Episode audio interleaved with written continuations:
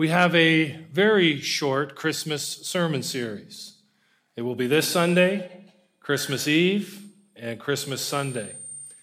Uh, even though we've got a new Christmas series, we're staying in the book of Hebrews today, staying looking at Hebrews chapter 1, verse 1 through 3. In fact, as I considered what we as a church would focus on during this Christmas season, I wanted to do the same thing that we did last Christmas. Namely, I wanted to use a passage from Hebrews, the book that we are currently preaching through, use a passage as a springboard for considering the birth of Christ. Now, I've entitled my sermon, Silent Night Love's Pure Light. And that's from the song uh, Silent Night, the Christmas carol. And it conveys to us a couple of themes that I would like to consider this morning. Themes that are also found in the first three verses of the book of Hebrews, the verses which speak of the coming of the Son of God, though speaking in it in a roundabout way. We see in those verses an indication of the coming of the Son. And that is done by making reference to God speaking. In some ways, the coming of the Son was the breaking of God's silence. These verses also introduce the theme of waiting.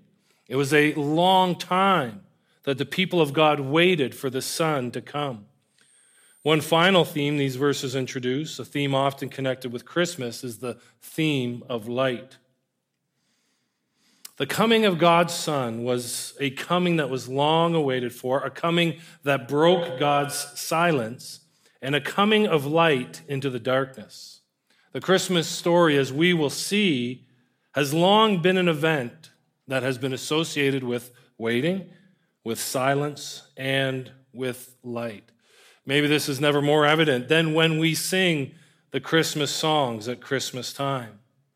As I mentioned to you, the verse, the stanza from which my title for the sermon is the third stanza of Silent Night. And in it, we can see the ideas of waiting, of silence, and of light. Silent night, holy night, Son of God, love's pure light, radiant beams from thy holy face, with dawn of redeeming grace. Jesus, Lord at thy birth, Jesus, Lord at thy birth. As we read God's word now, let us keep in mind the waiting of God's people, the breaking of God's silence, and the shining of God's light. Our passage is Hebrews chapter 1, verses 1 through 3. I encourage you to open up your Bibles or turn on your devices so that you can read along as I read aloud. I'll be reading from the English Standard Version this morning. Hebrews 1, verses 1 through 3. Long ago, at many times and in many ways, God spoke to our fathers by the prophets. But in these last days, he has spoken to us by his Son, whom he appointed the heir of all things, through whom also he created the world. He is the radiance of the glory of God and the exact imprint of his nature, and he upholds the universe by the word of his power. After making purification for sins, he sat down at the right hand of the majesty on high. The Christmas story declares that God, by his Son, defeats the despair of waiting, disrupts the silence of God, and dispels the darkness of a sinful world. Let's spend a few minutes introducing these themes a little bit more. Point number one despair, silence, darkness. Despair, silence, darkness. These three themes are hinted at in these verses from Hebrews. The people wait in despair. The people suffered in silence. And the people were in distress in the darkness. Let's start with waiting in despair. The author of Hebrews writes after the time of Jesus, but his opening words give us a sense of what the Jewish people were experiencing immediately prior to Jesus' birth. God, a God who communicated it to his people, through human instruments, the prophets, spoke to his people long ago. The final words of God through the prophets occurred nearly 400 years before the birth of Jesus. Since that time, God's people had been waiting in silence and they'd been despairing. Not only had their promised Messiah not come, but God had stopped speaking. Scholars largely agree that the book of Malachi contains the last words of God chronologically from the Old Testament.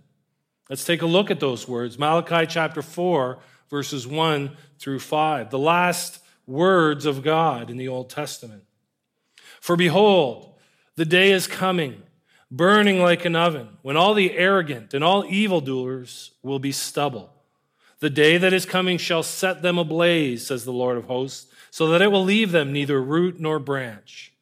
But for you who fear my name, the Sun of Righteousness shall rise with healing in its wings. You shall go out leaping like calves from the stall, and you shall tread down the wicked, for they will be ashes under the soles of your feet on the day when I act, says the Lord of hosts. Remember the law of my servant Moses, the statutes and rules that I commanded him at Horeb for all Israel. Behold, I will send you Elijah the prophet before the great and awesome day of the Lord comes, and he will turn the hearts of fathers to their children and the hearts of children to their fathers, lest I come and strike the land with a decree of utter destruction. The final words of God from the time of the prophets were certainly words of hope.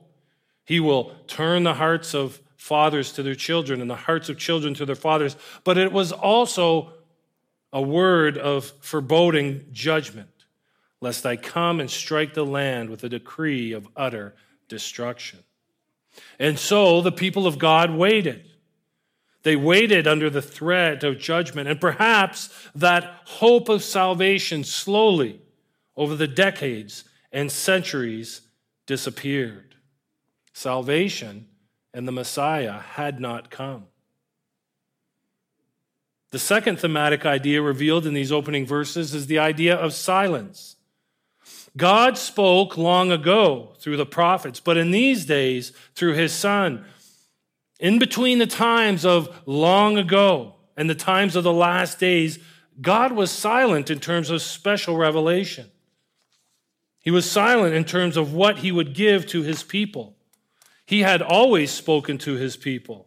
He spoke in the time of the patriarchs. He spoke in the time of Moses. He spoke in the time of the judges and the kings. And he spoke in the time of the prophets.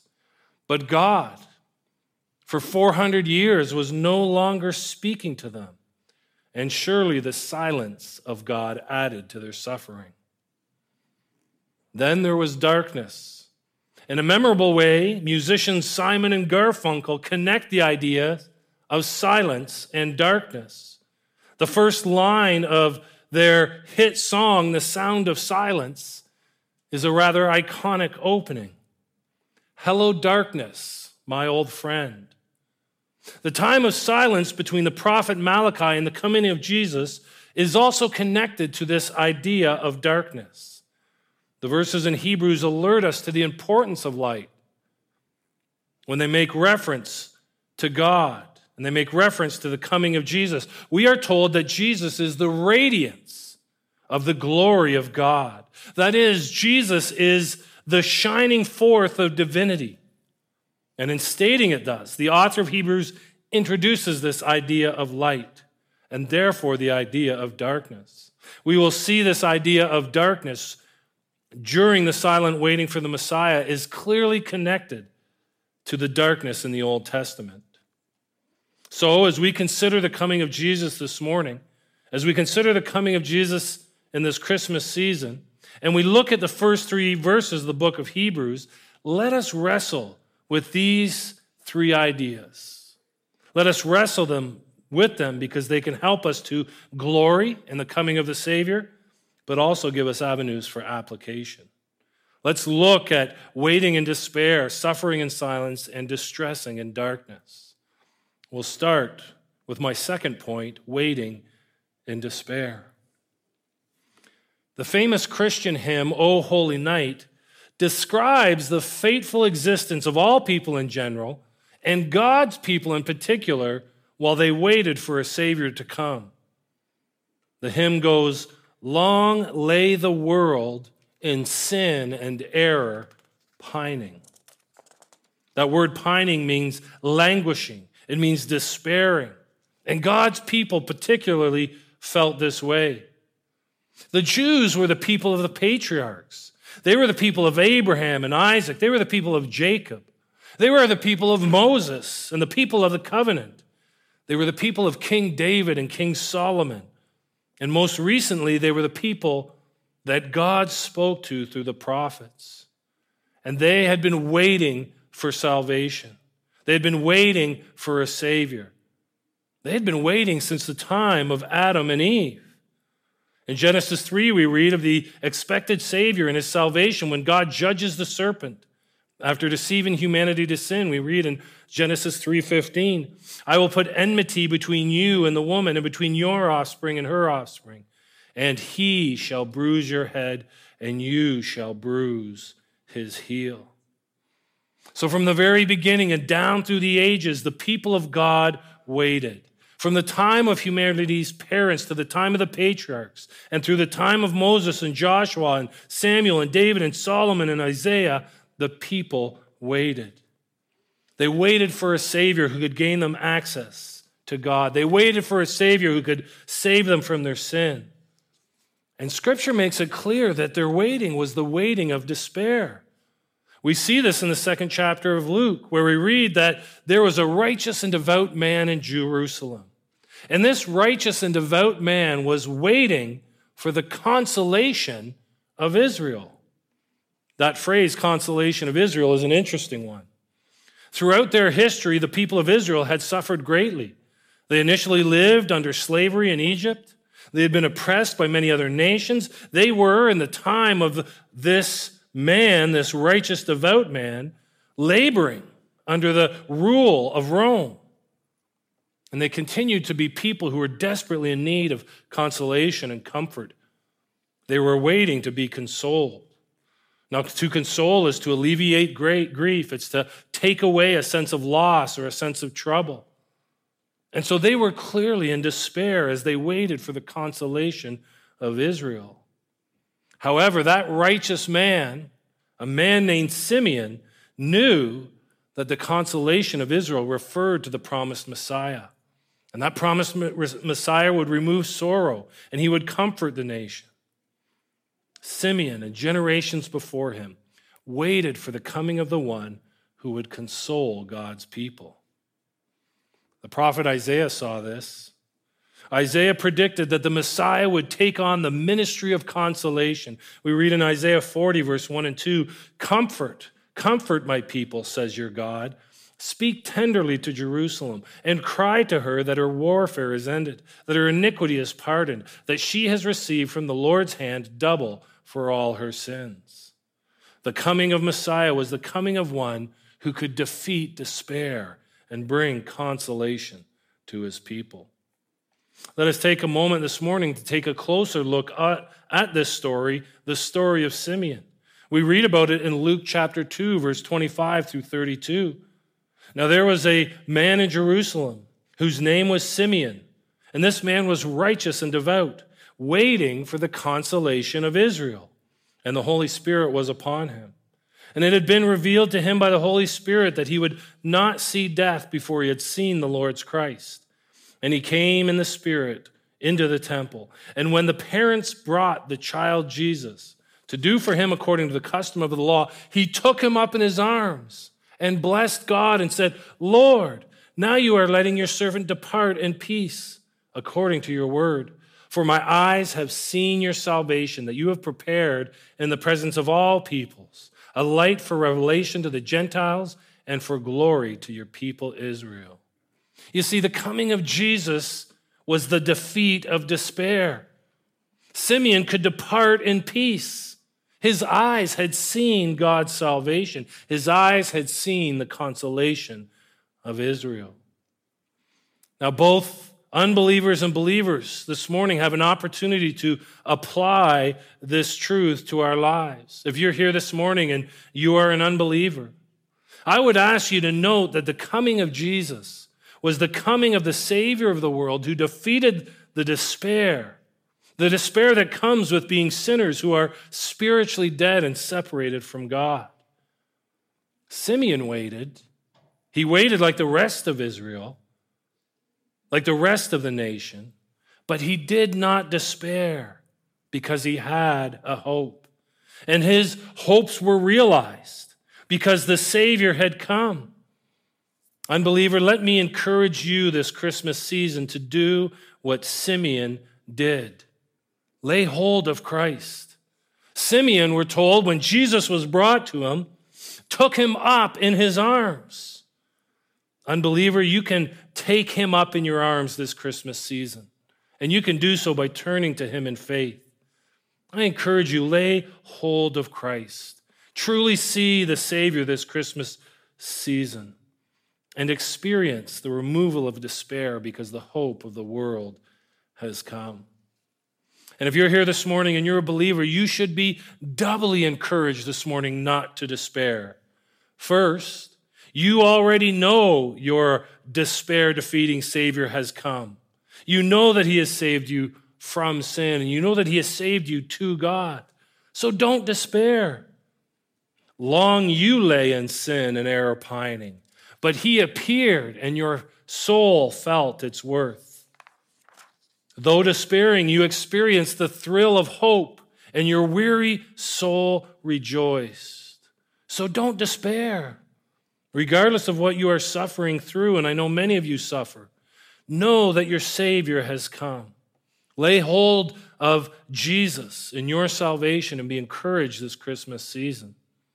Secondly, believer, you know that in another sense we are still waiting. We are still waiting for the full salvation of Jesus. We still suffer in body, we still suffer in soul. There is evil in this world and there is evil in our hearts. But we do not despair because we have a hope, a hope of the return of our Savior.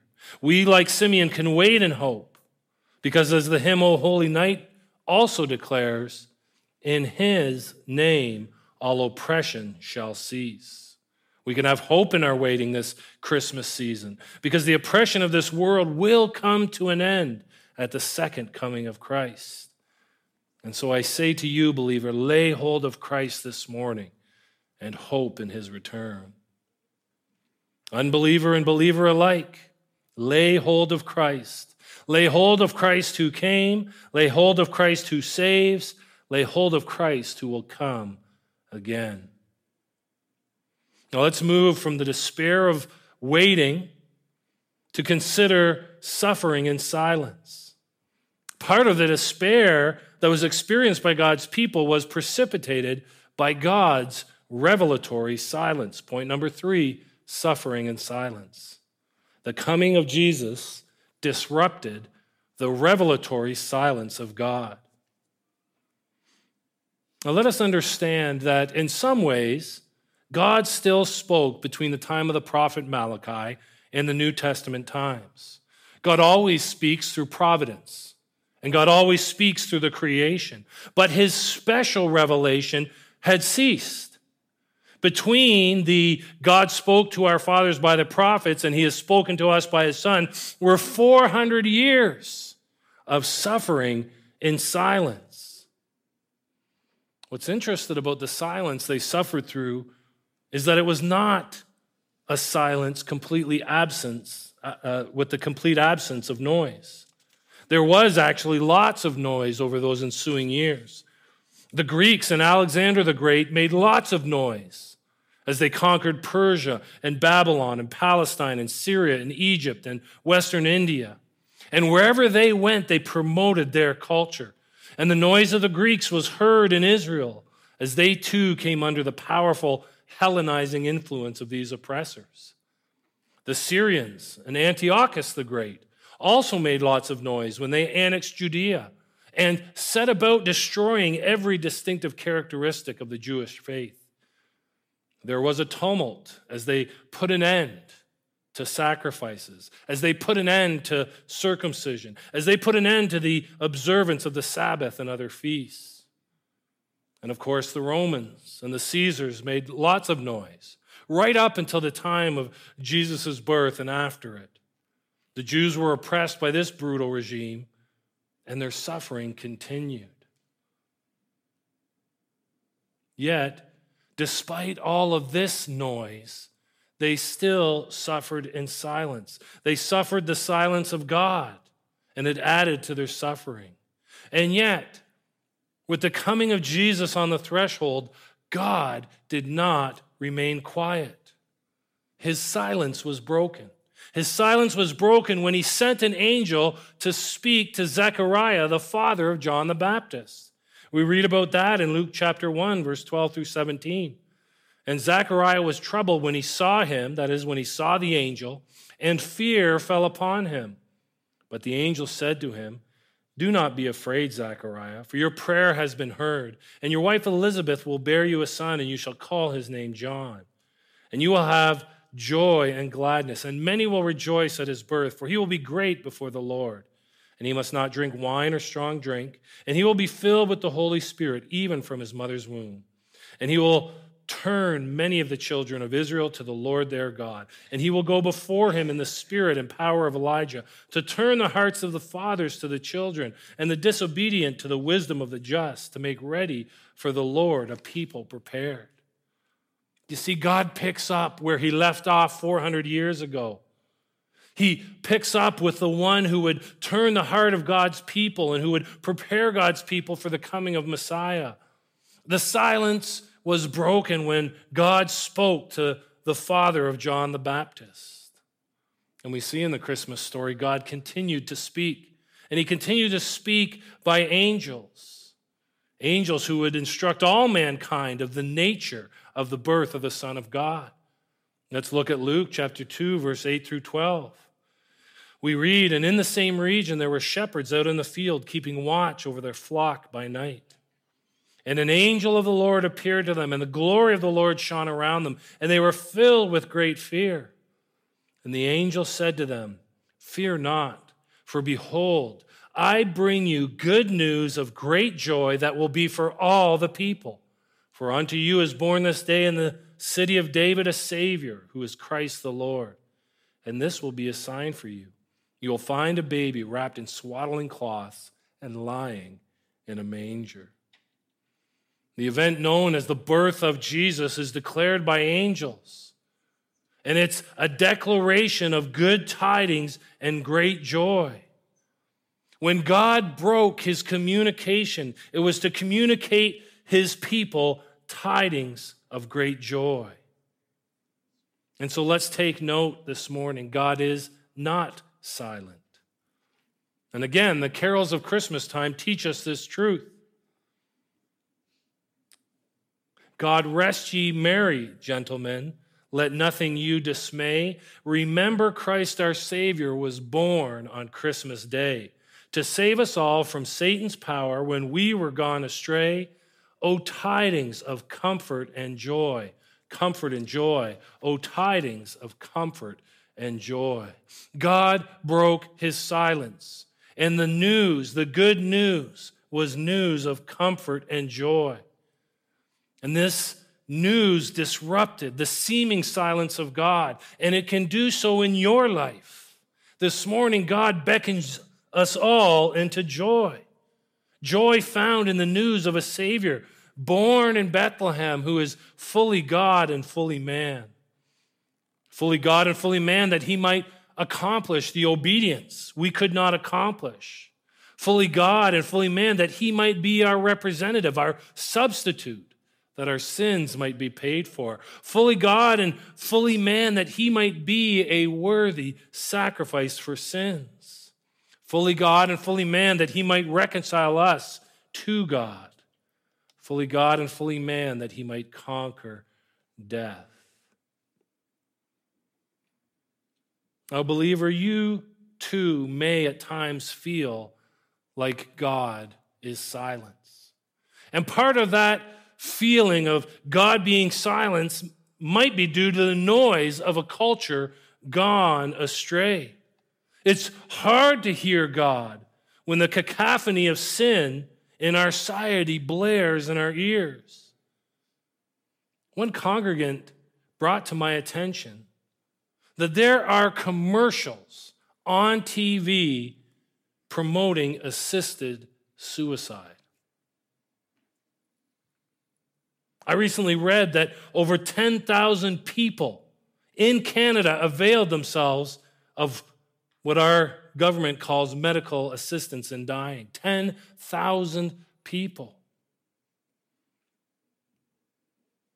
The government wishes to expand this program to include those who suffer with mental health issues and even children. Brothers and sisters, God can seem silent with this blaring noise of pernicious evil in our ears. And it doesn't stop there. There is this noise from culture telling us that marriage isn't what God and what every human society since the beginning of time has declared it to be. And it blares in our ears. It makes it seem sometimes like God is silent. There is noise from culture telling us that what a person identifies as determines whether or not they are a man or a woman. And those who feel differently than the reality of their biology should change their biology. And they do, should do so with drugs and with surgery. A godless culture can be deafening to people trying to listen for God. But understand, believer, God is not silent in the mid God is not silent in the midst of all this noise. He has spoken in his word. He's spoken in his word on these issues, and we must hear him. And as the noise of an evil, evil culture grows louder, and I think it will grow louder, we must hear God. And we must not lose hope thinking that God is silent. He's spoken, and He's spoken with particular clarity in the gospel of Jesus Christ, which we celebrate at Christmas time. And so, unbeliever and believer alike, the Christmas story calls us to the gospel. It calls us to find joy in the midst of suffering and sin in this world. It calls us to find joy and comfort in the Savior who was born in Bethlehem and died in Jerusalem and who was raised and sits at God's right hand. Let us not let the noise of a culture and a society running wild deafen us to the tidings of comfort and joy and the gospel of Jesus Christ. So we've talked about waiting in despair and the, the hope that the Christmas story reminds us of. We've talked about the noisy silence being disrupted by this Christmas story. Let us finish this morning with the dispelling of the distress of darkness. Point number four distressing in darkness. The coming of Christ dispels darkness. The Bible describes that period of time before the coming of Christ as a time of darkness. Now, if we go to the ninth chapter of Isaiah, it gives us one of the most well known prophecies of the coming of Jesus. Isaiah 9, chapter 6, you've heard it before. For to us a child is born, to us a son is given, and the government shall be upon his shoulder, and his name shall be called Wonderful Counselor, Mighty God, Everlasting Father, Prince of Peace. But that same prophecy in Isaiah 9 describes the time of the Jews before Jesus came. We read in Isaiah 9 2 the people who walked in darkness have seen a great light. Those who dwelt in a land of deep darkness, on them has light shone. That long period of waiting, that era in which God seemed silent, was for God's people a time of darkness. This darkness was the darkness of sin this darkness was the darkness of judgment. This darkness was the darkness of ignorance. And this darkness is the darkness of death. The light that the coming of Jesus represents in Scripture is mirrored, but Hebrews chapter 1 tells us that this babe born in Bethlehem, this baby wrapped in cloths and put in a manger, is the radiance of God's glory. Jesus, even in that manger, is the shining manifestation of God's supreme worth for all the world to see. Again, Christmas carols recognize this connection between light and the coming of Christ. We sing, Hail the heaven born Prince of Peace, hail the Sun of Righteousness, light and life to all he brings, risen with healing in his wings. We also sing, O night divine, thy hallowed beams returning, proclaim the news of the dear Savior's birth, while grateful hearts with love and rapture burning take up the song of goodwill to all the earth. The light of hope still, the waking world rejoices, while yet more bright she beholds the glorious morn. And finally, shepherds in the field abiding, watching o'er your flocks by night, God with us is now residing.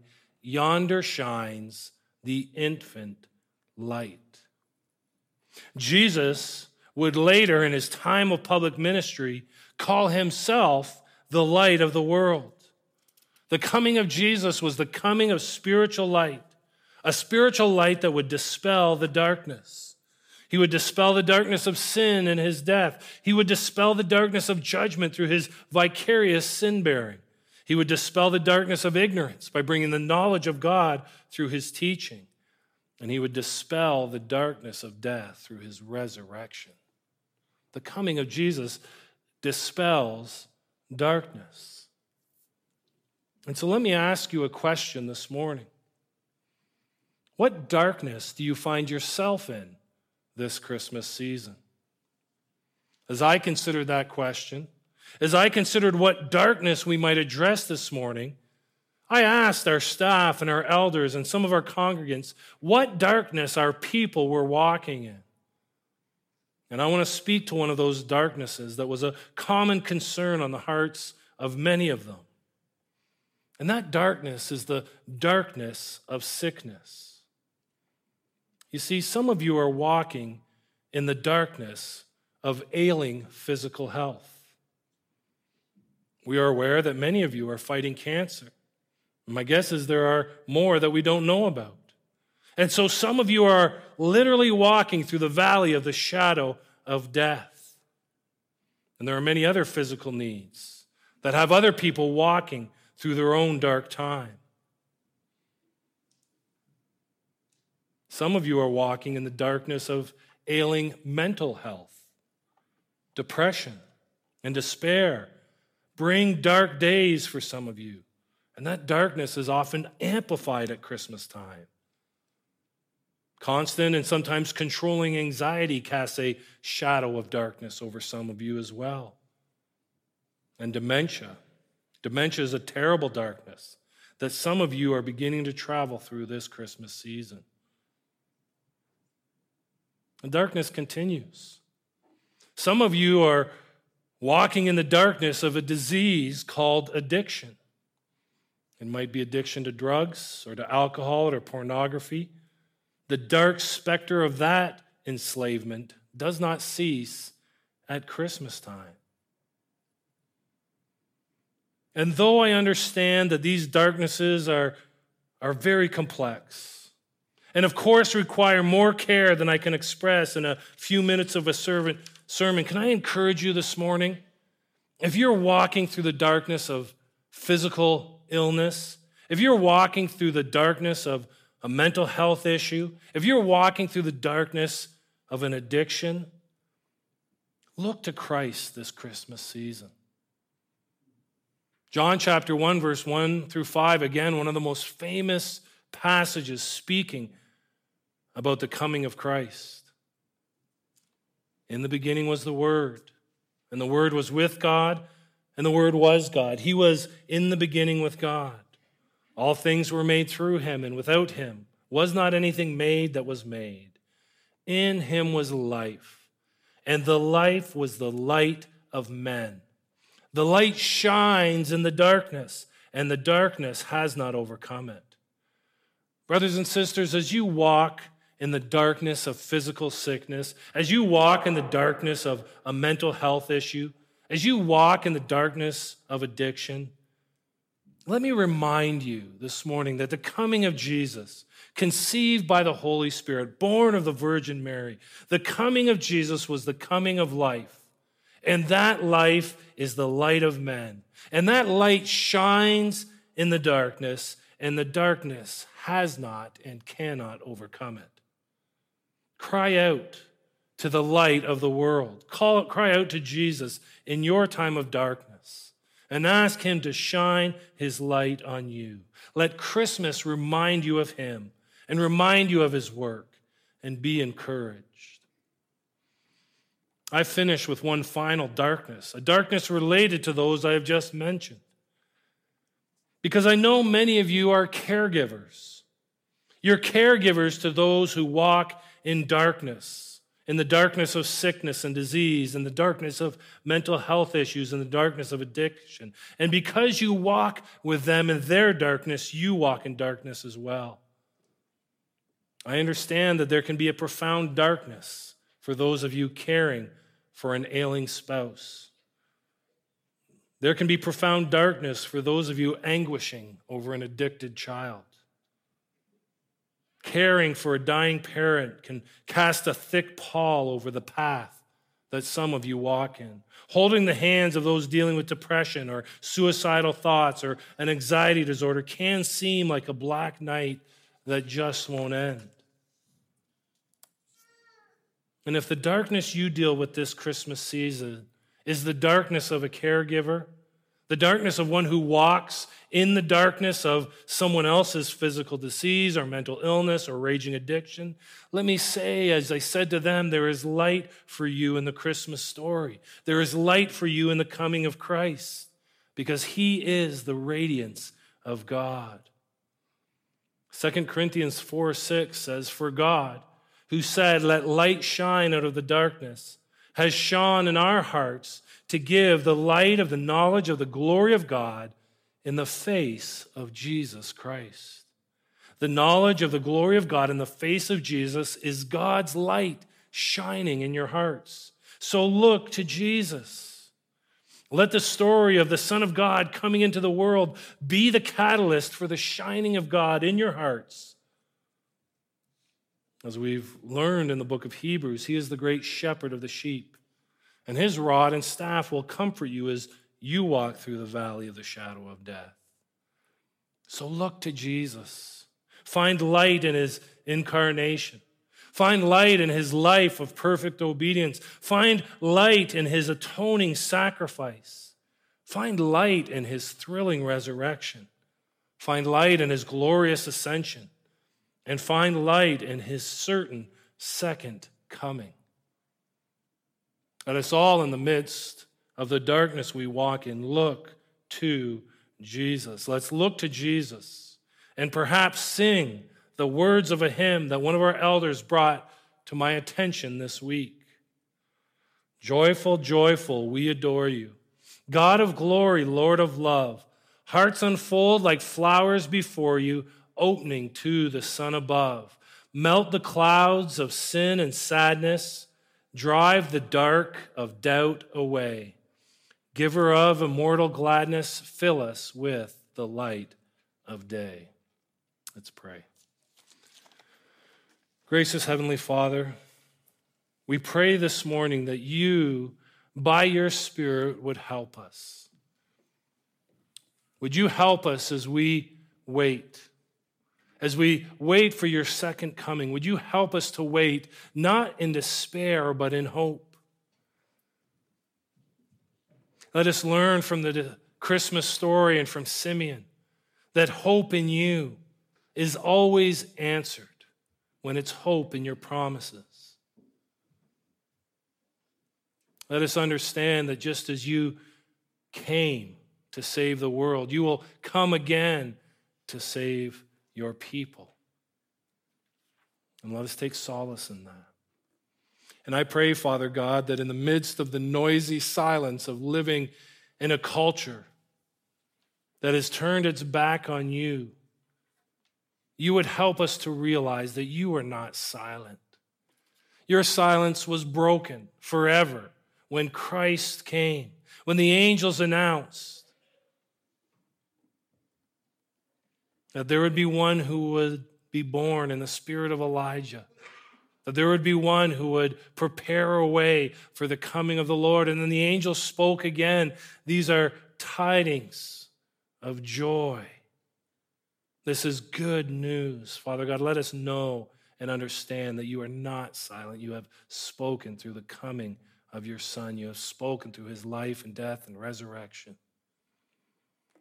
And I pray, Father God, by your Spirit, you would help us. Help those of us who walk in darkness, in the darkness of physical sickness, in the darkness of mental illness, in the darkness of addiction, in the darkness of caring for those who suffer in such ways. Let us look to Jesus, to the light of the world. Let us be reminded this Christmas season, Father God, by your Spirit, that his coming was the coming of life, and that life was the light of men, and that light shines in the darkness, and the darkness cannot overcome it. I ask this in Jesus' name. Amen.